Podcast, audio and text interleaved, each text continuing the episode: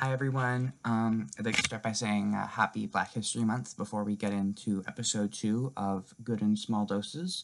Um, I hope that if uh, anyone's listening, that you're doing something exciting to celebrate Black History Month. Um, and um, yeah, I uh, Happy Black History Month. Um, anyways, oh, also, um, happy beginning of the Olympics.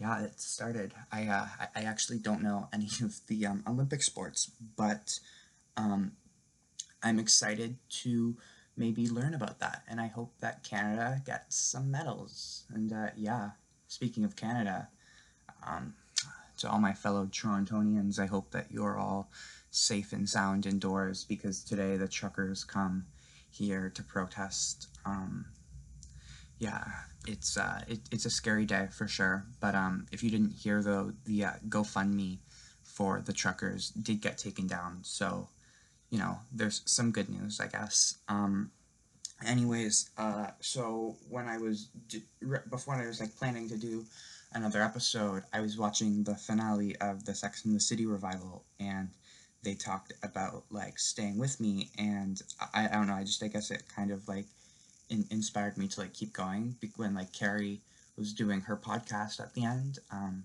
and then she dated someone who I don't know if they're gonna get into that. I was really looking forward to Aidan coming back. Um, yeah. Anyways, uh, that's all I have right now. Um, I'm, I'm sorry if this was not funny whatsoever or good. Um, but like Carrie said, stay with me and uh, let's hope it's better next time. Okay, bye.